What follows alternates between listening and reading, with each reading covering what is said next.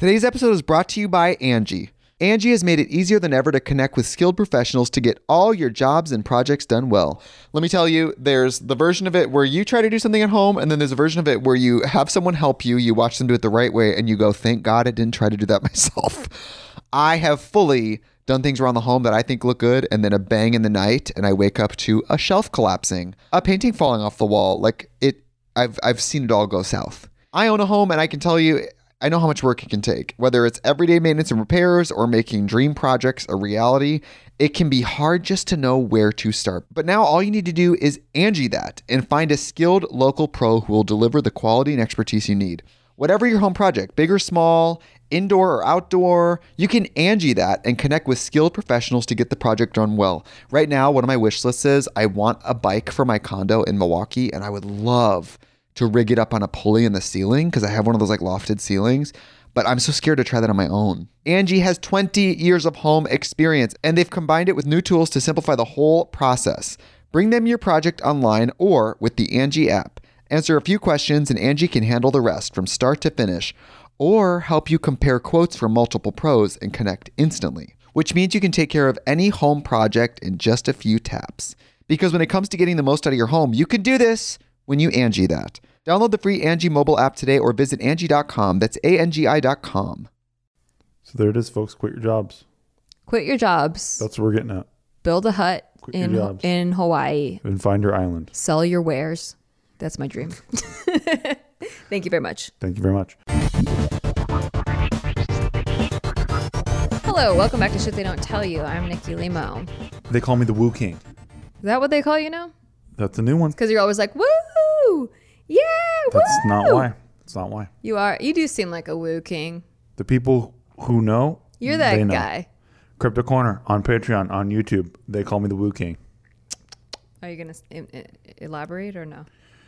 Well, um, you know, there's a particular coin that I got a lot of my uh, Patreon um, crypto corners into, and it has been exploding a bit.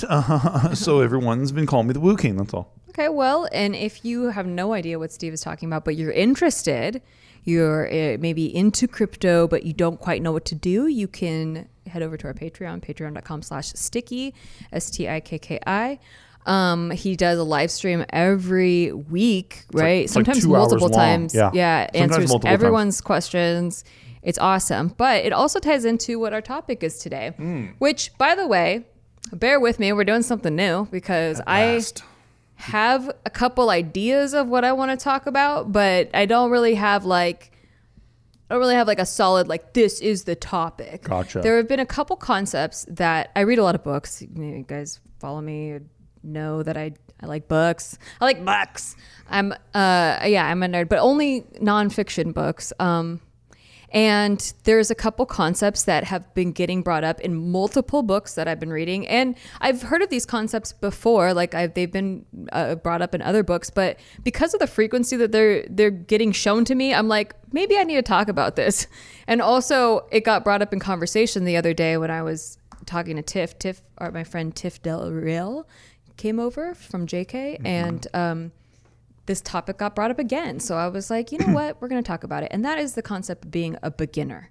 Oh, Okay. So when you're first getting into crypto, maybe you don't know what you're doing. Maybe you're a beginner, you know? was- Do you was- remember those days? he was such a simple lad. and of course I do.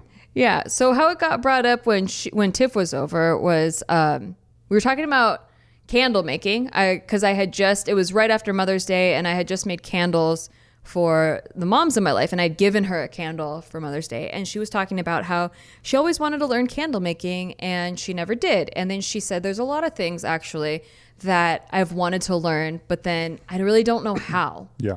right? And i was she's like how do you just learn? And i've gotten asked that question a lot on my vlog channel too because i like to vlog everything i learn.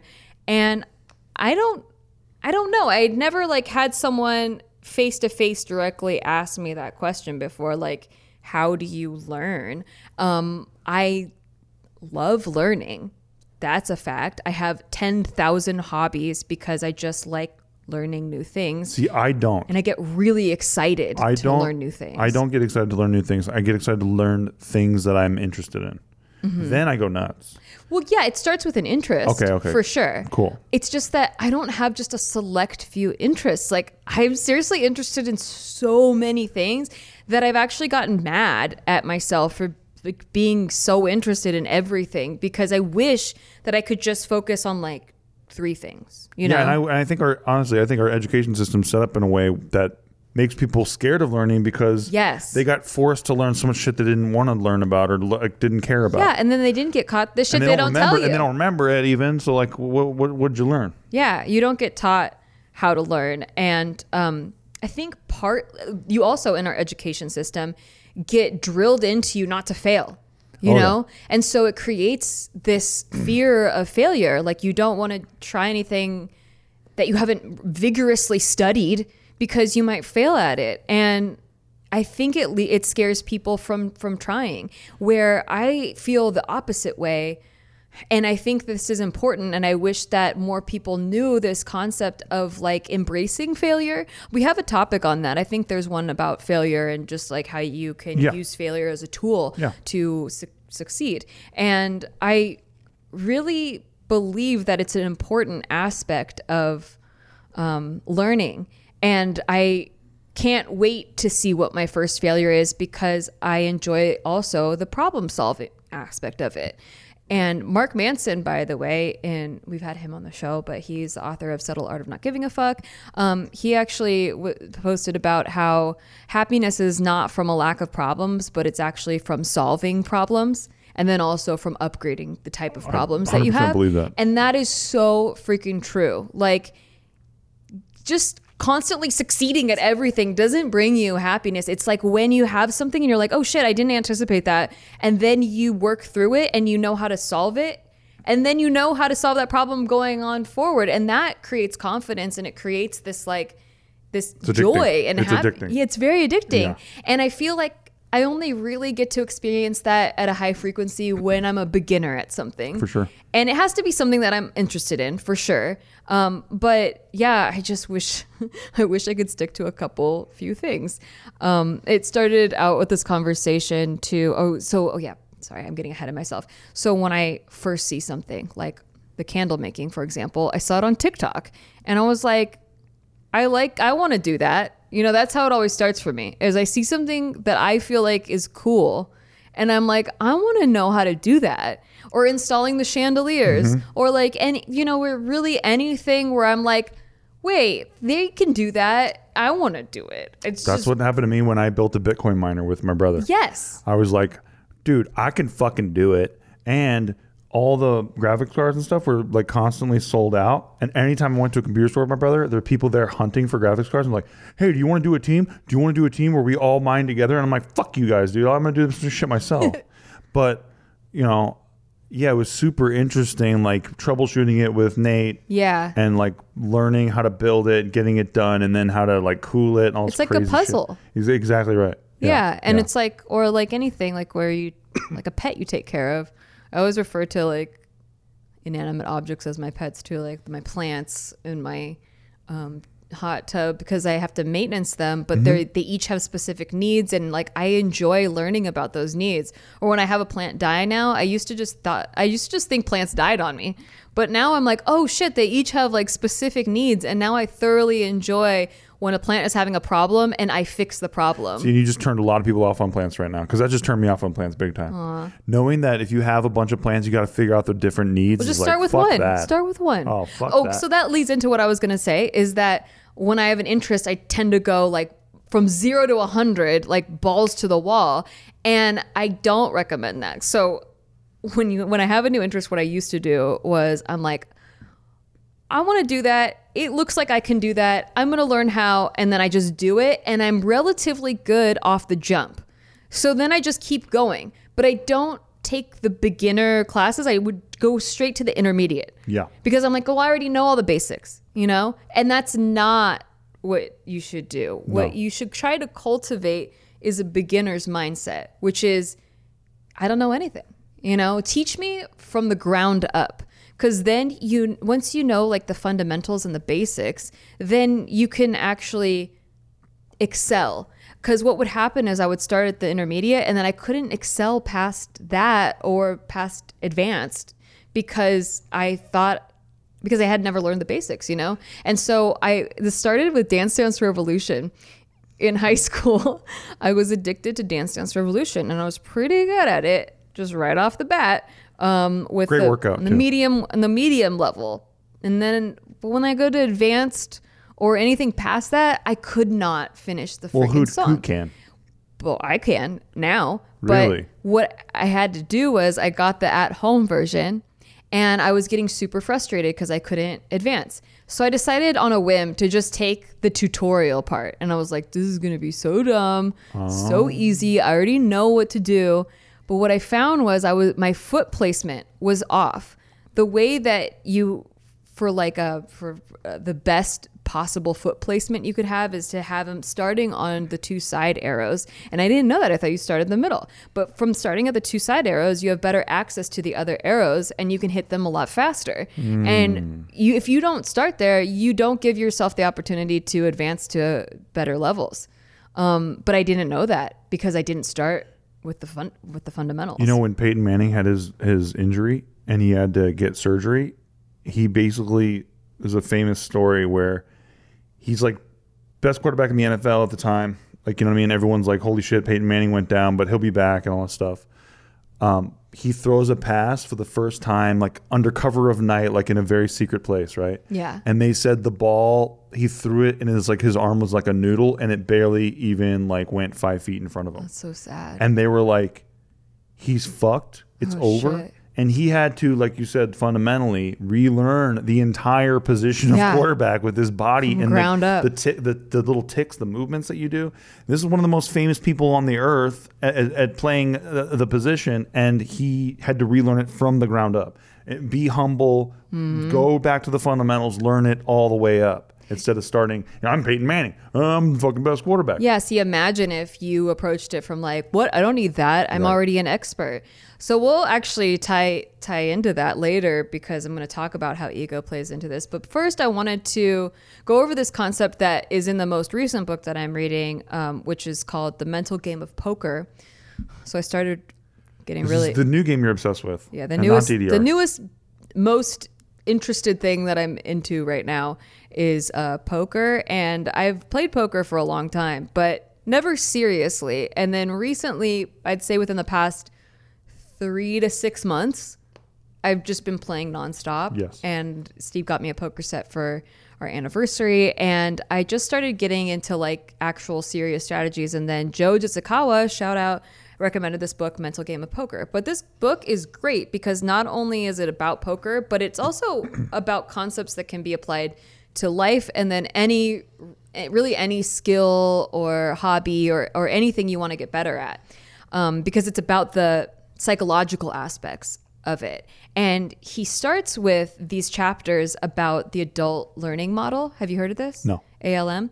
Um, we probably have, but maybe not the title. I didn't think I did either until I actually read what it was. sounds like a Um, cryptocurrency. But it's so important that he puts it in the first few chapters and says that you once you get past these first few chapters, you can skip ahead and just go to the the troubleshooting the your weaknesses and your like areas that you needed improvement on, but you cannot skip these first few chapters. And these first few chapters are about the structure of it, the fundamentals, the basics of just how to get your mental game straight. Because you could be so good at poker like an advanced level at poker but you can't advance further. You can't become expert level because you never started with the basics of getting your mental straight hmm. right? And so the adult learning model is four levels the first level is unconscious incompetence you've heard of this have you heard of this Fuck no. Okay, the first level is unconscious incompetence. The second level is conscious incompetence. The third level is conscious competence. And the fourth level is unconscious competence. Okay, so I'm going to go over that. The first level, unconscious incompetence, is when you don't even know what you don't know. So, like, you're blind to any of the ways that you lack skill, which isn't necessarily good or bad. You know, so for some people, ignorance is bliss, right? Level two is when you're consciously incompetent. So now you're conscious of what you don't know. Right. you uh, it doesn't make you skilled because you don't know it yet. It just means you know what skills you need in order to improve. Um, becoming conscious happens from either your own insight or insight that's shared with you by some by someone else. Um, oh, by the way, this book I don't know if I said this is Mental Game of Poker by Jared Tendler. Um, level three, he didn't come up with this learning model though. I just So wanted fuck to, him. I just want to make sure that he is like it. credited. Give it and you took it away. Okay. Level three is conscious competence. So if you've reached this level, then it means you've done some work. Um, you have had enough repetition to gain some skill. The only catch is that in order to be skilled, you need to think about what you learn. So while you're doing it, you have to think about every little thing while you're doing it. You know what you're doing, but you have to be very conscious about it while you're sense. doing it. And then the last level is unconscious competence. So at this level, you've learned something so well that it's now totally automatic and it requires no thinking. Improv, baby. exactly. 10 years. Unconscious competence is the holy grail of learning and by far the most important concept in the entire book or any skill. Um, but yeah, then he gives the example of, you know, driving. So learning to drive a car. When you're a kid, you barely even knew what a car was. You know, you're like, oh yeah, my parents take me in it to go places. You don't know what you don't know. You don't even, you're not even thinking about learning to drive a car. You're just, there's a car. The second level is like, okay, you're a teenager now and you know you want to drive a car, but you don't even know where to begin. You like you're aware that you don't know how to drive this car. But you want to, but you don't but you don't know how. Then you get to driving learning to drive the car and now you can drive but you have to think about every little thing your rear view mirrors you have to think about um, you know shit changing lanes checking putting your blinker on parallel parking being aware of other drivers you know all of that that goes into driving. And then after a few years you're not even thinking about it anymore. You just it's automatic right? You get sometimes you get home and you're like how the fuck did i get home? I don't even remember right. I remember going home. That's what scares me about you driving. you get that way too. I Everybody well- gets that way. But- when you like are thinking, What's great about that is um, I still don't feel that I've mastered it even then. driving, No, just you the, haven't. The unconsciousness. No, you fuck go you. the wrong You- way all the fuck you. Motherfucking time. Maybe you should master maps. I love you. I love you back. But no, but that that's the um when I'm interested in it, Yeah. it never goes away. Like I always want to know more and learn more about it. Even though Yeah. even though I've reached that point, like with, with improv especially, because I did it for so fucking long, it was like disturbing. Yeah. Um, and then I did it on my YouTube channel for years and years. So and I do it on JK for years now. So it's just a constant part of my life is like listening, yes anding, like Yeah. the game, paying attention, writing, all that stuff is built into that. But I'm so interested still. Well, you can be in the zone more often at this level and still have areas of improvement, you know? And it's just that when you do hit an error, you're like, whoa. It Yeah. kind of jolts you out of it because you're like, wait, and then you know what to work on. So it's kind of exciting because you're like, oh, I don't get much to work on these days. You're just mostly practicing. Right. Like you're constantly doing it. You're in the zone more often. You're, um, you're just in the flow. You're like in flow state, right? It's where I feel the most comfortable. Yeah, and it's great. Yeah. It's just that your weaknesses are like few. Mm-hmm. Right? And then it happens with driving too. Like driving a car, there's still like going to be this rogue driver every now and then that you have to be a defensive driver about. And you're like, oh shit, you're like, that guy almost merged me, or I almost merged into somebody, or whatever. But if you're good, you make that guy look like a great driver. That's the key to improv that when I was a shitty improviser, I didn't know. Yeah. You make it look like he he's supposed to be an asshole driver. Exactly. He's great he's doing at it. great. He's doing real good. Yeah, and then and then after you have like while you're doing this process, um, it's just important to have a system uh, where, and you talked about this with the writing episode, uh, where you start with a preparation, where you always have like a way to put yourself in a certain mind A ritual. a ritual, something that you do, a song that you listen to, a, a, maybe a, a sentence you say to yourself, like Mm-hmm. Maybe both. something, something that puts you in that mindset. Then you have the performance stage where you do the thing, and you just like are completely in it doing the thing. After that is when you get the results of that performance and you evaluate the results. Mm-hmm. You do not try to evaluate the results while you're in the performance stage, which is what a lot of people do is like when they're trying to work on something is like they're trying to very consciously evaluate whether you're doing a good job at that thing. Yes. But that makes you do a worse job Right. at that thing. So you when you're in performance mode, you should just be performing. It's great. Then you evaluate all the results and then you analyze what your weaknesses are and what areas of improvement and then you just try to work on those. And then you do it all over again. And then repetition, repetition, repetition, repetition, and then that's how you eventually get into the unconscious competence state. So I just felt like this is something we all should have learned in school before learning in school. Like right? Like why don't we learn how to learn? Yeah, well, I mean, it's it's really just they tell you what you're supposed to think a lot, unfortunately. Yeah. and not how to learn, like how to how to critically think. They or tell you what to do but not why to do it. Right. and and how to maintain it.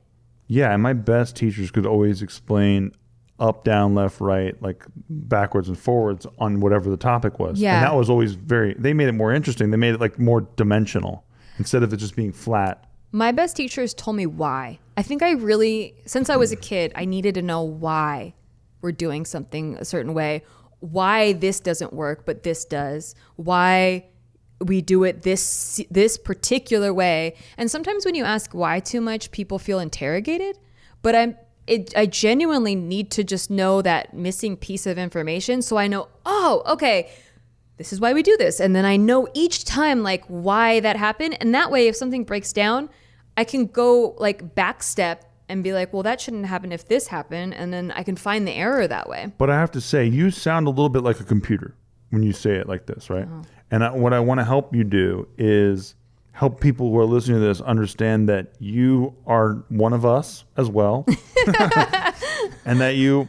You, know, you you too have like your moments where you're like, oh, I'm frustrated, I can't learn oh this. i get so frustrated yeah, yeah, yeah. I yeah. I need I need to hear a little bit of that too. Thank you. oh okay well i try to vlog that stuff Yeah, you do. because I I and I really tr- I don't practice before I vlog anything like when I'm learning something new like I want any mistakes to be shown and then talked about. And I feel like I do that in life too, you know, like we do have fights in our relationship and then we talk about them Yeah. or like how we got through them. Or like I like the process and I wish that there were more people showing the errors and how they got through them in real time so that it, it doesn't feel like oh just everyone knows what the fuck they're doing except for me. Um, so yeah i really hope that that that, that you you get that, that from this. That makes sense. Um, so what was the question? Did you have a question uh, no, just yeah, I just wanted you to to remind everyone that you're not just solvy person here. oh yeah no no Yeah. no it's not like the solving comes easily Right. like the solving could take days but it's really rewarding when the solve when it's been solved and i feel it's like in math was always my favorite subject in school um, i know it's like not everyone's favorite subject You just lost. no, half I'm so sorry. Just turn it off. I'm so sorry. But it wasn't because I liked math. I didn't really like math that much. It was just that I felt like a genius when I got finally figured out how the uh, formula worked, you know? And then, like, once I knew how the formula worked and I got it right a few times, it made me really excited to continue solving more problems. Ooh. Because it's like, oh, now I know. And it's like light bulbs went off. And that's exactly how I feel like when learning any new skill is like, I'm like, wait, I learned it. I researched it. I watched a bunch of videos on it. I read a bunch of tutorials. Like, I, sh- like, but then when I'm applying it now, it's not working. And like, it's frustrating. But then once it gets solved, it's like, oh, that's why. And then I just want to keep doing that thing over and over again. That problem. It's like when in Mario, like in Super Mario, where you can't beat a level and you're like, this is the hardest fucking level I've ever Okay, been on. Now I'm back. Okay, you're back, right? Got it. And you're like, you can't get past this ghost. Like, there's, you can't get past You- it. Well, if you turn around, it comes right at you. Then you fo- you solve the problem, and you, you gotta just jump over him. lure him to a, a level where you can jump over him, Yeah. or you lure him away from where you need to go, and then you keep wanting to beat that fucking ghost because you're like, I know how to I know how to solve you now. No, I want to get the I fuck out of that level. That level, I hate that level. Yeah, but you're gonna get more ghosts. But now you know. I don't want more ghosts. I don't want, but there's I want al- to go to the water level. there's always going to be more. I want to go to the water level. You're going to have fish then, and I fucking hate those. Fish. I hate those fish. Yeah. Yeah. but they're not the ghosts. At least I can turn around for a little Exactly. So the fish have a different way you have to solve that problem. I don't know about that. But yeah, so so what I'm trying to say is when you are a beginner or you're in this mindset, what it really helps to do is um, kill your ego too. And this is where I was like, well, these are kind of two separate separate topics, but they tie into each other because continuously being not an expert at something automatically adds humility.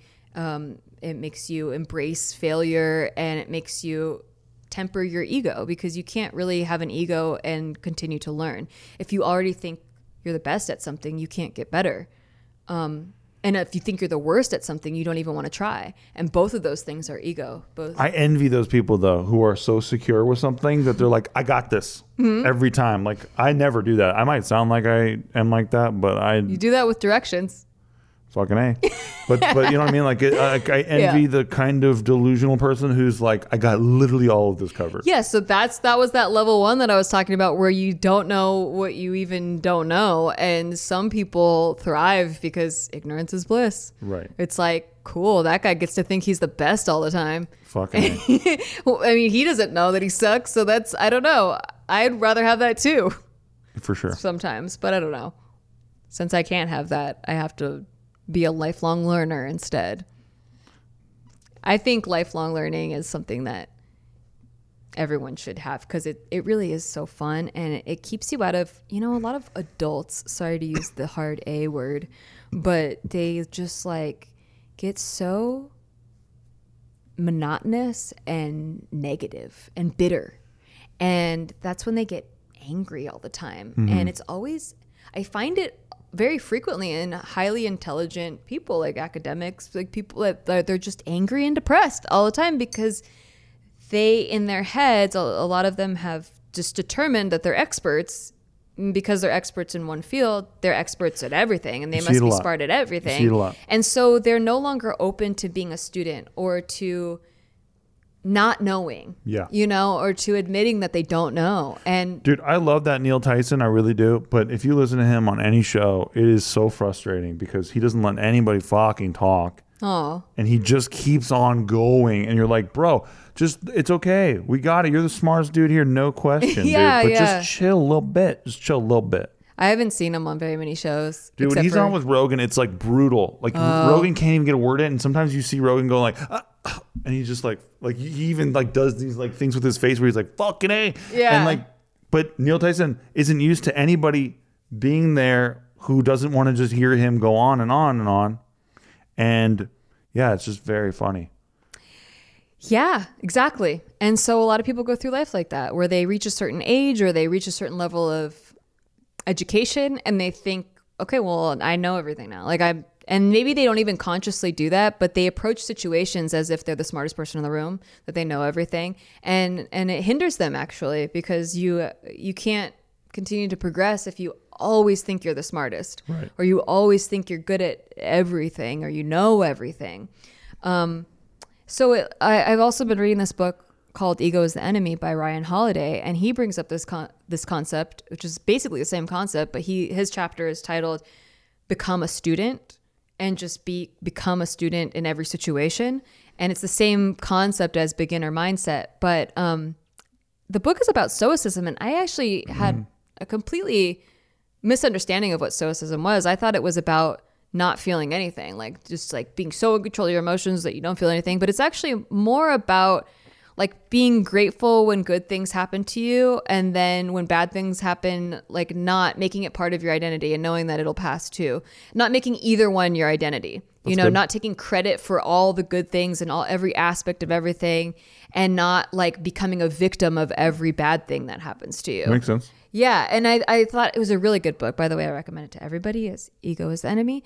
Um, How did your ego uh, survive the book? I loved it. It actually helped my poker game. I think. Really? Yeah, because poker, your ego just is constantly being tested.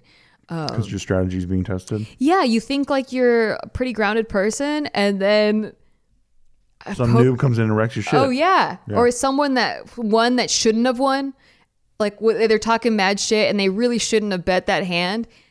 They really should have folded. You had the better hand, and they got so lucky on the last card, and they ended up winning this huge pot. And you're like, you just get really mad. You're Dude, like, when you we had fucker, you played wrong and had, you won. We had Jess, our friends Jess and Tiff over. Yeah. And we were playing poker and I was wrecking Nikki and it was like absurd because what was that? that was the first time. The first time we Oh. did it. Yeah. I was wrecking that night.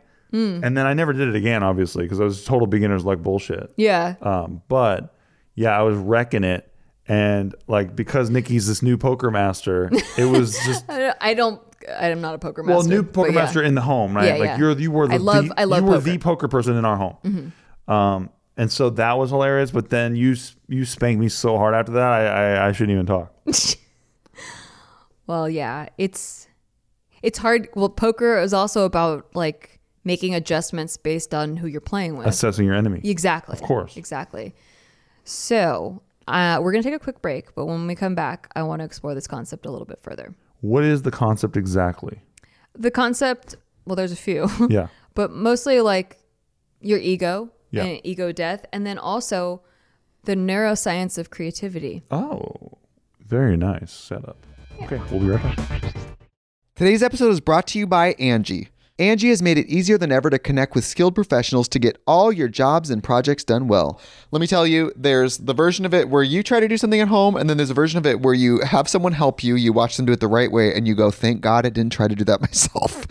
I have fully done things around the home that I think look good, and then a bang in the night, and I wake up to a shelf collapsing, a painting falling off the wall. Like it, I've I've seen it all go south. I own a home, and I can tell you, I know how much work it can take. Whether it's everyday maintenance and repairs or making dream projects a reality, it can be hard just to know where to start. But now all you need to do is Angi that and find a skilled local pro who will deliver the quality and expertise you need. Whatever your home project, big or small, indoor or outdoor, you can Angi that and connect with skilled professionals to get the project done well. Right now, one of my wish lists is I want a bike for my condo in Milwaukee, and I would love to rig it up on a pulley in the ceiling because I have one of those like lofted ceilings. But I'm so scared to try that on my own. Angi has 20 years of home experience and they've combined it with new tools to simplify the whole process. Bring them your project online or with the Angi app. Answer a few questions and Angi can handle the rest from start to finish or help you compare quotes from multiple pros and connect instantly, which means you can take care of any home project in just a few taps. Because when it comes to getting the most out of your home, you can do this when you Angi that. Download the free Angi mobile app today or visit Angi.com. That's A-N-G-I dot com. Hey, thanks for listening to our podcast. We just want to take a break to tell you to like thanks for listening to our podcast, and if you want to rate it, that would be really awesome for us. Like Listen, we're on break. We're not talking to you like podcast hosts right now. We're just talking to you like people. as a friend. And we just want to say, please rate the show because it helps out huge amounts. Like we're not desperate. We're like kind of desperate. We're giving shout outs right now to all the people who are giving it ratings. So, huge shout out right now to Brian Jorgensen. That was sick of you, dude. Thank you. God bless. Uh, huge shout out right now to Mark, Mark W. in Springfield, Connecticut. Back to our podcast. Jenny Blythe Hey, back to our podcast. Tuscany, and back to our Florida. podcast. God bless you. Thank you. Steven. Huge. Thank you for supporting the show. And we're back. Welcome back. Okay. So I'm reading my book, Ego's Enemy. And now I'm on my book, the the poker book. I can't remember what the name of it is because it's brand new. The rules of poker. 10 rules of poker. Mm, no. 101 was- rules about poker. Mm, no, I said it in the beginning. 6,000 things I wish I knew about poker. It's I feel bad because I forget the mental game of poker. I play poker so I can poker. Mm, that would have been a better title. You should write to Jared. I'll I'll see if he's got that in the works. Okay, so I'm reading that book. I'm reading Ego is Enemy. Um, and I start watching YouTube, and this video pops up, and I click on it, and it's called The Neuroscience of Creativity. And I just thought that was a great title because they have a neuroscientist on there explaining how creativity works. And I was like, well, I have to know because I, very love, smart I like to know why. Yeah. I want to know why things are. Um, and so his name is Beau Lotto. I think that's how you pronounce his name. Uh, in in the video, he says that we're always trying to reduce uncertainty as human beings. I took a bunch of notes, and I don't know how jumbled these are going to sound, but I'm here to Here we go. I'm here to try to you could translate. represent for the blue collar folks out there. Yeah, I'm not just going to read it off my phone, but I'm just going to like bring up some of the bullet points that I that I was watching because I thought it was fascinating. And it also has a lot to do with ego, I feel like. He doesn't explicitly say that in the video, but he uses other terms like limitations and beliefs and the knowing and being an expert, right? And a lot of that is ego oriented. um, so in this video, which I'll try to link if I Mark remind me to send you a link. But he says we are always trying to reduce uncertainty as human beings. Like it's just been part of our evolution to reduce uncertainty. It's how we survived. And so we do this by recognizing patterns and then ingraining them into ourselves. And we mm-hmm. starting at a very young age, you start recognizing patterns and then you ingrain them into yourselves. And that's how we make assumptions. And then assumptions is how we form beliefs. Yes. And the beliefs become part of our identity. I got moved too many times when I was a kid. Yes. So why make friends? That's why They'll a lot of us are in therapy. We'll just go away. Yes. Sounds like you could use a therapist. Nah, I'm good. I got it. We all built coping mechanisms based on these patterns, assuming that they were going to continue that way. And then they became beliefs and they become part, part of your identity. They will prove me right. They will betray They will me. leave you. And they will leave me. Mm-hmm. And so subconsciously, maybe you become a self fulfilling prophecy and push them to leave you Nah, they they suck. to Not keep me. the pattern up. No, I rock. They suck. Okay, got it, got it. So, this is the basis of how all humans operate, which makes us really vulnerable to confirmation bias and then sometimes living a life that we don't like and not knowing how we got there. Um, when you develop the beginner mindset, uh, nothing interesting ever begins with knowing, it begins with not knowing. And if you really think about that, everything you've ever been interested in has begun with not knowing. Yeah, but that's not why I'm interested in it. Is it? I want to know every not? fucking th- single thing there is. But because you don't know. Yeah, sure. Yeah. But it begins with not knowing. Because if you knew everything about that thing, you wouldn't be that interested. But that's not what makes it that sexy to me. Hmm. I want it all. But this is the mechanics, the neuroscience of what makes it sexy to you. Okay. So he says, except that you operate on assumptions. You just got to accept that. Identify what your assumptions are and then start to question those assumptions. And this is really difficult to do because to question assumptions means to question what you already believed to be true and maybe how you've shaped your identity. So you're questioning your entire identity basically as a human being. So the questioning that goes against everything our brains have evolved to do which is to reduce the uncertainty and we that's why we resist going to this place of uncertainty even if it may be a, a way better situation for us I think Nikki's a bitch. I, Are you certain? I hung out with Nikki. Uh huh. That was my entire worldview. I really believe Nikki's a bitch, and I like to follow all her posts, and I make sure she knows I think she's a real, real big time bitch. big time bitch Then I actually see her in real life, and she was really cool, and she took a picture with me. She's super nice, actually. Oh, this And is I- before? I'm questioning my worldview. No, no, no, no. I'm talking Oh. about it, like if that, then what? If like Oh, somebody in this, like somebody who has an entire thing about somebody, that happens to us all the time. Uh-huh. oh totally Assumptions about how often i mean like do we start you start watching a tv show and there's a character you're like i fucking hate this character and then by the end of the season that's your favorite character Exactly. yeah Or, you, or you're like, wow, I still hate this guy, and then you're watching that show called You, and you're like, man, I don't even know why I'm watching the show still, but let's let's let's go to the next episode. hey i like you No, I like you too, but I'm like, why the fuck am I watching this? I don't even rooting for this guy, but I but I'm still want to watch this next episode here. Mm-hmm. I'm like, what am I doing?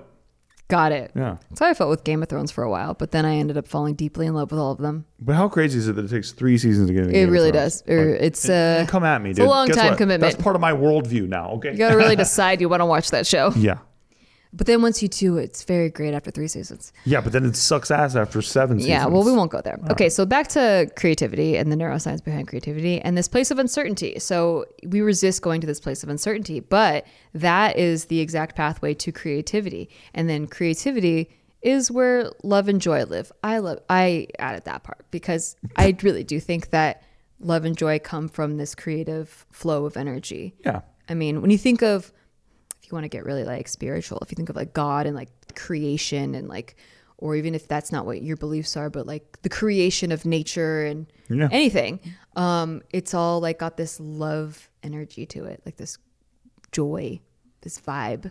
Um, Destruction has the like bad energy. But no, but this kind of energy is like what you know went into making.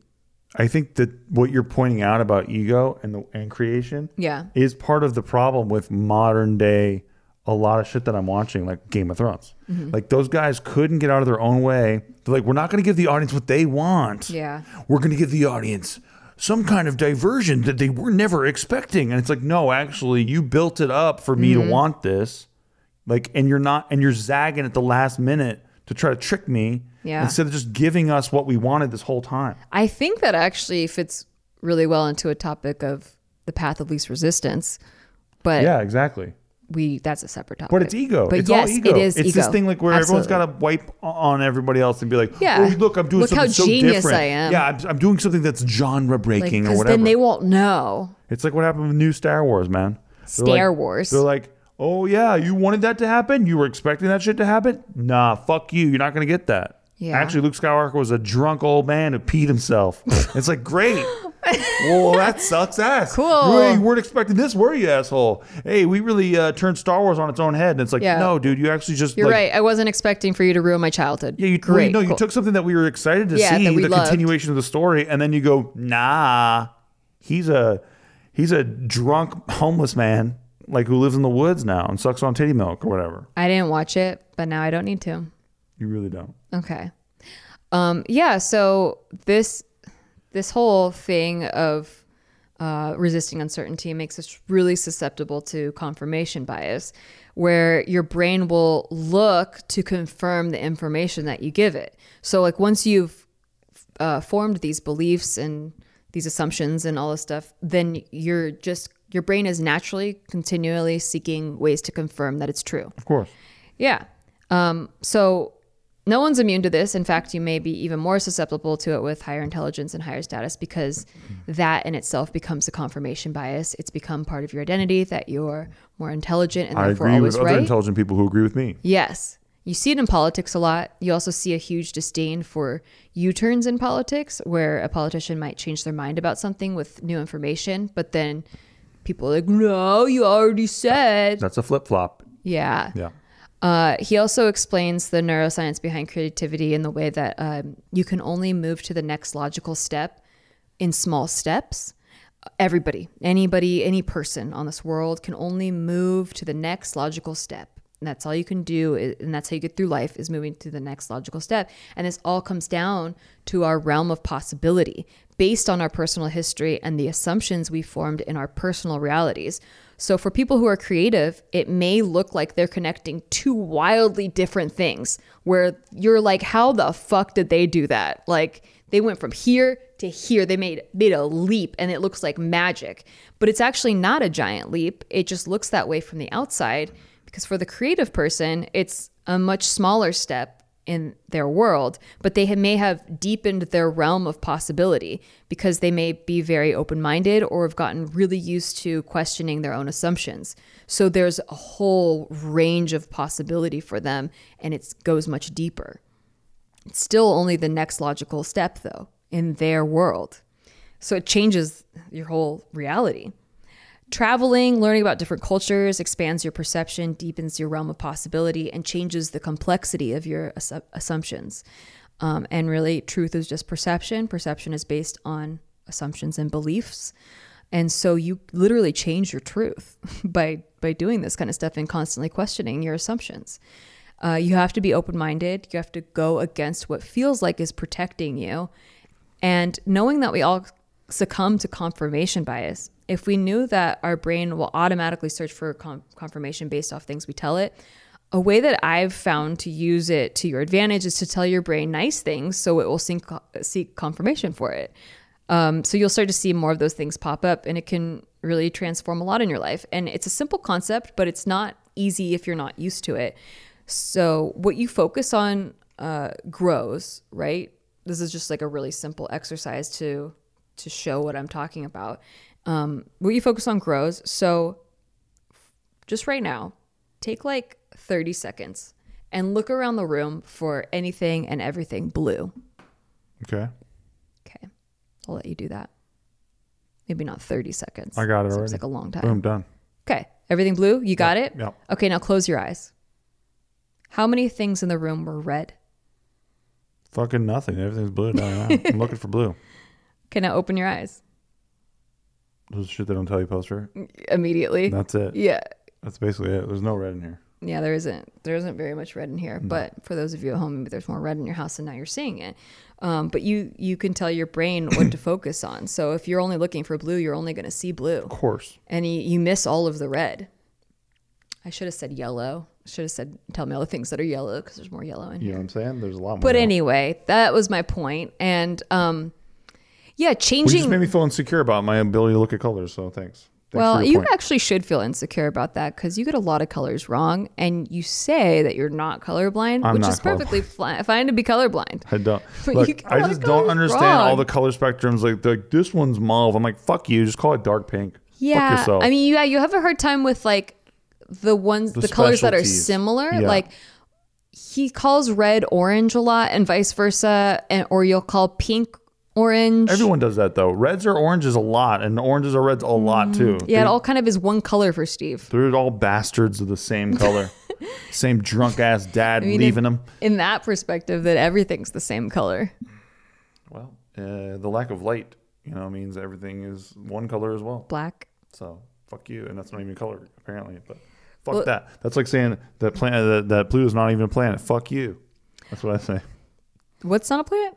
Pluto. They say Pluto's Oh. not even a planet. Sorry, I thought you said blue is not a plant. No, they say Pluto's not even a Pluto's planet. not a planet. Saying that black is not a color is like saying Pluto. Well, they brought it back. They brought it back. They did not. They did. I think they? they? brought it back. I think they brought it back. Well, why isn't black a color? Of course, black's a color. Fuck That's you. the absence of color, nah, fuck that shit. or maybe white is. I can't I remember. like Pluto and I like the color black. Anyway, continuing on. All right. This uh so an example of how I use this uh is changing my reaction to bills. I think I've talked about this before, but instead of looking at them with stress like I used to, like it was in a never-ending cycle of doom, um, I would go instead. I changed it so that every time I saw a bill, I would go, "Yes, I'm so thankful I have the money to pay for this." And I would until I if you can't? genuinely meant it. can't? No, I I didn't. I would I didn't Oh, actually have I the money to pay for now. it. Yeah. And then but I don't know if it's subconscious or I mean obviously partially luck, but for some reason the money would always come somehow like You know, oddly- weirdly and unexpectedly. Similarly, I did this before you and I got together. When I came to an empty apartment, I would open the door and I'd say, "Honey, I'm home." See, you do it. Yeah, but no, but Yeah. it was it was uh, very cathartic and it made me laugh a little bit because there was literally nobody in It was there. kind of de- a depression, a Yeah, it was depressing like contrast. coping yeah. contrast, like To make yourself laugh, thing. yeah. I have to laugh at things or else I'm done anyway. So yeah, I just found a way to laugh at it. Exactly. Yeah, And then you ended up manifesting a honey that you come home to. go figure. Go figure. So uh, yeah, I would say I'm so thankful I have the money to pay for this until the days that I actually did have the money to pay for it, which now continually confirm my beliefs that I am able to pay my bills no problem. Right. So when I get a bill, I, I go, cool, I have the money to pay for that. That's awesome. Right. And it changed it changed my whole reality. Like cuz I'm you don't have to carry that stress around that every time you see a bill that your life is stressful, Mm-hmm. that you don't have enough, that you will constantly experience struggle. You just go, "Yay." I got this until it somehow. is a I'll figure yay. it out. Yeah. yeah. And it may sound hokey to you, or it may sound like survivorship bias, which we covered in a different episode. But I saw it as I didn't have anything to lose by changing my mindset this way. Like, Mm-hmm. what did I have to lose? Just like feeling foolish, like feeling dumb for for trying it. Like, who cares? Right. Nobody was there. Nobody knew about it. And if the outcome was different, like, okay, I didn't I didn't lose anything. I didn't have the money to pay for it anyway. So, and believing, I think telling my brain that I did have the money gave me the drive to find the resources to pay for it, to actually like make it true. Got it. Uh, and what if it went the other way? If I told my brain a different belief and things never changed, I like only risked like maybe feeling embarrassed to my own self. So okay, the worst that could happen is I go, well, that didn't work out, and I try a different way. I don't know, like, but it did work out, and it continues to work out, and I just think that's so interesting. When I was watching this video, I was like, huh, yeah, I really challenged my assumptions. I assumed that I would never have money to pay for my bills and those formed beliefs and those that formed an identity of me being a person that doesn't have money. I was like, I'm just We know people like that. there are people there are haves and there are have nots and I'm a have not and that's my belief. We know people like that. Absolutely. And I wish that they would at least try to try it a different way because you really don't have anything to lose. Just mentally. Yeah, just try it. Yeah. And and try it without judgment, without feeling dumb, without just completely open-minded like I I had the money. Yay. Yay. Yeah, I have it. it just to see what happens. Yeah. And it may it will feel really weird at first. Right. because you're not used to that. It goes against your entire evolution of your brain, like he was talking about. But it's also just a it's a better attitude to be around, right? When Yeah. you're with people and they're constantly negative about literally everything that's Yeah. going on, that really doesn't attract a lot of other things. they constantly attract negative things. Yeah. And I'm not going to deny that those negative things happen to them and come into their lives, but it's really weird that they are always talking about that and then they continually attract those negative things. exactly. And that That's which why- and that further confirms that it's, it further confirms their biases. One of my favorite things that I did to cope with the death of my grandfather was um, I tell I like to tell the story that my grandfather rooted for the San Diego Chargers his whole life, and that they always let him down. And then when he's on his deathbed, they lost again, and then he died. Because like there they were again and they let him down and they killed him. They killed him. They put the man under and, and he's dead because of the chargers lost right? Mm. And it's just it's not true. Yeah. he died like when it was before the season mm-hmm. started. Yeah. i think they were like maybe in training camp or whatever but it was not that time of year but that just gives me these fuzzies that helps me deal with it because Yeah. i watched him watch them lose so many times growing up. Like watching him watch them lose and being like maybe next year. Just it just it just tickles me. It gives me a little bit of like uh it reminds me of him first of all. It's Yeah. like i'm hugging him in a way remembering him and how i always watch him like his him get his heart broken by this fucking team. And uh and it just makes me laugh in a way that you know i could just look at his death and go that was horrible and that like that impacted me in such a way and all that stuff i'll never get to see him again but instead I, I look at that and i think about them letting him down one more time and it just makes it almost like a meme to me it makes it mm. fun and funny for some reason in a dark way Yeah. it just helps It helps with your coping with death. i have to laugh at things or, or i'm doomed yeah. so So you just my see death mechanism. as not like this end all be all thing. Like it's no how can i like, twist it into Yeah. the scene and make it funnier for me That's right? great. Yeah. Yeah, it reminds me of the honey I'm home thing, you know?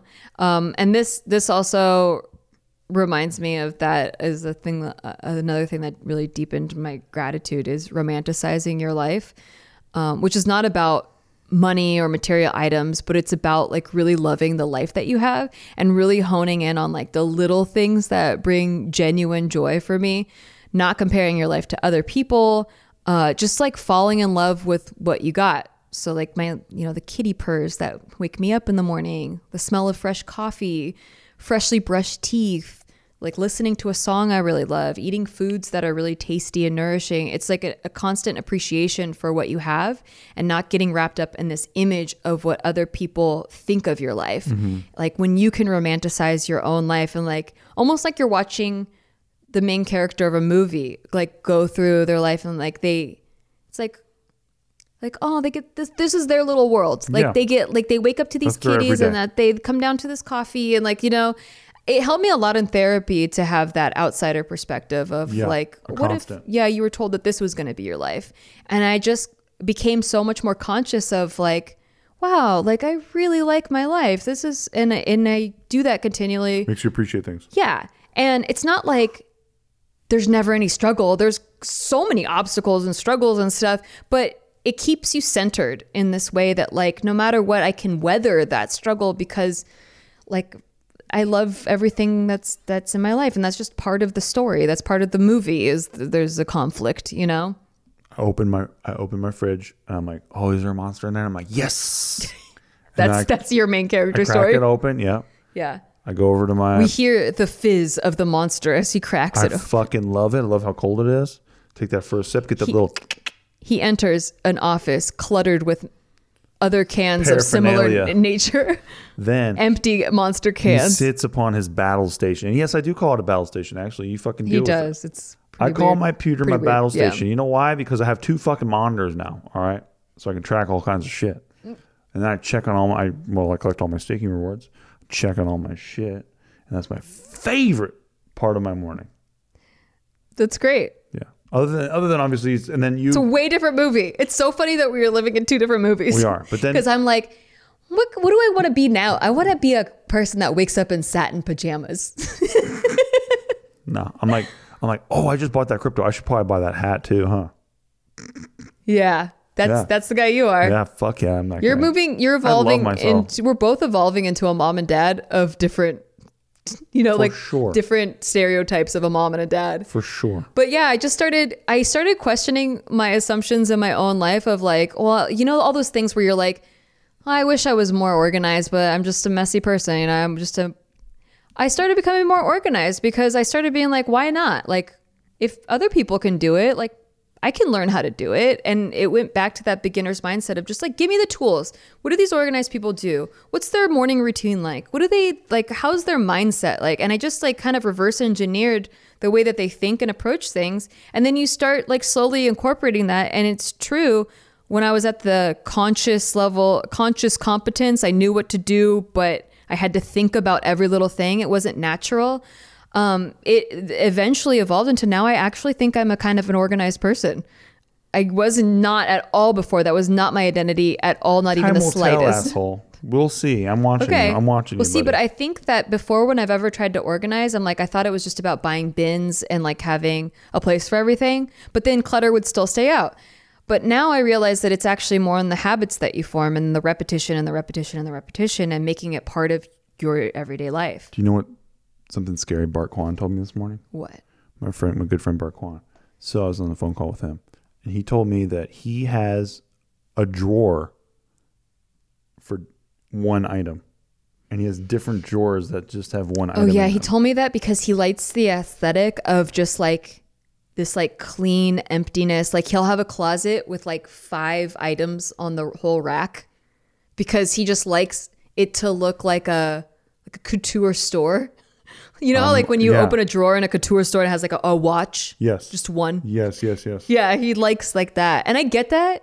If you're a minimalist, like fuck, like yeah, that's perfect. I'm like, just don't start killing mailmen and shit. It just sounds so fucking creepy. It's so American Psycho. It's probably a way of coping with some of his childhood stuff that he's been through of not having control over anything. I'm like, bro, you know, Um, if the ice cream uh, man in the in the neighborhood goes missing, yeah, I wonder what well, happened. no. Yeah. He also has a lot of guns. So watch out for that guy. You know what I'm saying? He's also the person I want to go to when there's an apocalypse, oh, though. fuck yeah. In a So, second. please protect us. In a second.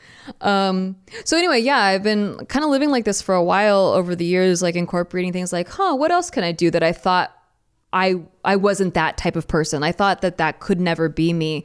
What else could I do? Like, if in my ideal world, like, what's the Nikki that I would want to be? And then I slowly started like figuring out what habits to form to get there, and it's really worked out. And it's really like all part of this confirmation bias, and also like letting go of what I think I know, and being open and being a beginner, and like asking why and trying to learn and falling and getting back up and all of that stuff.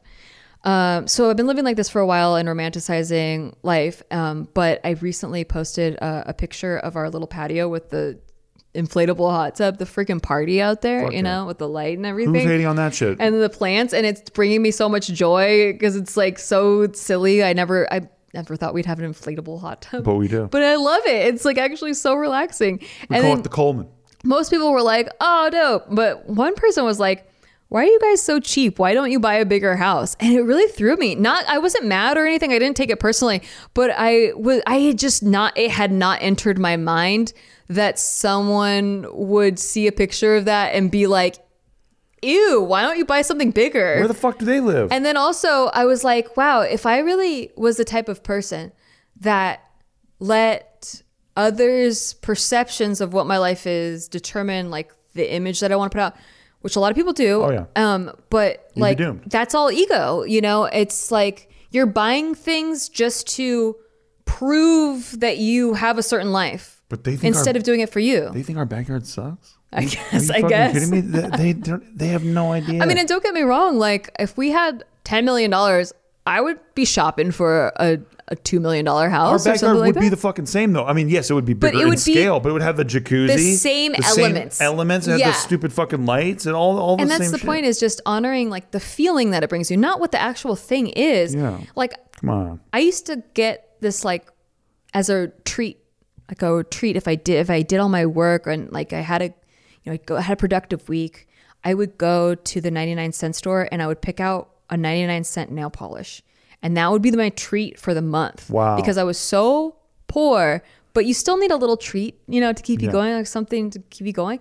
And so it didn't matter that it was a 99 cent nail polish. It was a reward that I got that when I painted my nails and I looked at my nails throughout the day, it reminded me that I earned that. And it was like so exciting and empowering for me. It, it was empowering that like I didn't let money take a hold of how I felt about myself or how I, s- uh, how I felt about You myself. shedded the, the, the hold that it had over you. Yeah, exactly. The this this attachment to if I make X amount of money, people need to know that's how much money I make. And by the way, she still uses 99 cent nail polish to this day. What do you think of that? I use two dollar nail polish now. Do you actually? Yeah, I've upgraded. No, I use like it's gels. They're ten dollars, Oh. but they last a long time. You lost that little touch though, huh? No, it still gives me the same amount of joy. same amount of joy. I What's your actually biggest gripe about 99 cent nail polish? Go. it chips too easily, Ah. and it's also made with toxic chemicals. Uh, Yeah, so if you're like eating with your fingers and then you have toxic. oh no. Yeah, it's not great. Okay. No, not great. Little but, trade off there. That's a little trade off, Little is what they call trade-off. that. but yeah, that was how I like found my way into it. So it's like, oh, now I'm a person that has painted nails, Yeah. whereas I wasn't before. Right. I was just like, well, it made me feel a little bit better about myself, and then it slowly started snowballing that way. But um, yeah, we're coming to the end Oh, yeah. here, and This is it. basically i feel like beginner's mindset can make you more present and it can help you experience the world with more curiosity instead of coming at it with a bias which will i think make you happier as a person in general um, and you can do this with little things like tasting your food as if it was like the first time you've ever had that hmm. food i think some of us and i learned this in acting too is my teacher was like, Yeah, we get so used to our surroundings that we don't even look at things anymore. We just go, Yeah, I know it's a tree over there. I know it's sky's blue. I know road. I know, and you're not even looking at the things. You just know. You like know it all in your head. And you're like, I already know. And you're not tasting your food. You're fucking on your phone while you're eating because you already know what it tastes like. And to just experience things like you don't know is so enriching to your life and deepen I feel like deepens your perceptions of So go things. try the Taco Bell new item is what you're telling me. and taste it like you've never tasted it before. But even though it's the naked chicken chalupa, but I have tasted that before. I have tasted that before. But you're saying to try it like I had never even tasted yeah, it one taste time. something that you you already know what it tastes like. Yeah, but I already had it. I didn't like it. It was dry. Then you're an expert. No need to try. Probably I'm going to the wrong Taco Bell, huh? Probably. Gotta try the different Taco Bells. Same item, then it's like Taco then you're a beginner there. Okay, I Yeah. can be a beginner there. Yeah. I like it. Yeah. Thank you. You're welcome. So I hope that helped. Um, I hope that maybe it opened up something for you. Um, if maybe you're feeling like you're in a rut or just in general you want to change, uh, try it out. It reminds me of something that I was telling a friend several months ago. They were not liking um, something that they were doing, and uh, they would focus on how much they didn't like it. Right? Yeah. And I just asked them, "Well, what do you love about it? Because you've been doing it. Mm-hmm. What do you love about it?" And they're like, "Well, I love this." And I was like, "Well, make that your little island that you swim to, whenever you feel like fuck this shit." Yeah. And just swim over there and go. That's this is why I love this place. Yes. And, what you focus on grows. Yeah, and if you like the blue in the room. Yeah, and if you just go there instead of looking all the shit you hate about it, that's your little safety spot that you can you can the seed that you can grow the whole thing. Yeah, from. and you'll continually find maybe more things that you like about it because you're already in this mode of like, oh, I like this. yeah. um, whenever people ask us the question, sometimes when we answer questions on this podcast of I, I think I want to, I hate my job. I want to switch jobs, but I don't know if I can because I need the money or the stability or whatever. I always start with, well, is there anything you like about your job? Like, is there any aspect of it that you like, that you love, that you find joy in, that you're passionate about? Um, and if not, is there something that you could learn to like like that you could is there something you could add that you do like is there something that you maybe could get into but you haven't really explored it yet if so try that and if no, the answer is no to both of those then i would look for look into the option of quitting your job and finding something that you're truly passionate about but only after those two options are explored So there it is, folks. Quit your jobs. quit your jobs That's what we're getting at. build a hut Quit in in hawaii And find your island. sell your wares. That's my dream. Thank you very much. Thank you very much. Okay, that's all we got for you today, folks. We hope to see you next time. Please, if you like the show, like us on on the various apps that you're listening. It helps a lot. Give us the five if they can like you on an app. You can give five star ratings on iTunes, Helps or a you lot. can like us on YouTube. helps a lot. Yeah. Go to the YouTube, leave Tell a comment. but tell your friends. that helps a lot That helps. And uh, go to our Patreon, patreon.com slash stikki. No pressure. But we will see you next time, regardless. too. Bye bye. Bye.